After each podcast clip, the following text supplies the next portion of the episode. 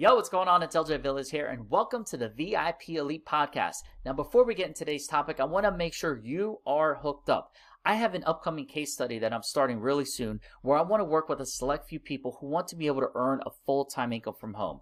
Maybe you already have a job that you hate and you want to replace it, or you have a job that you love, but you know you deserve to make more money and you need a second stream of income that can either match or even surpass the income that you have.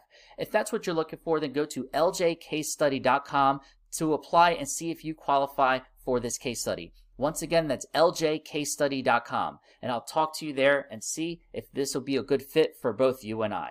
And now, let's get into today's topic.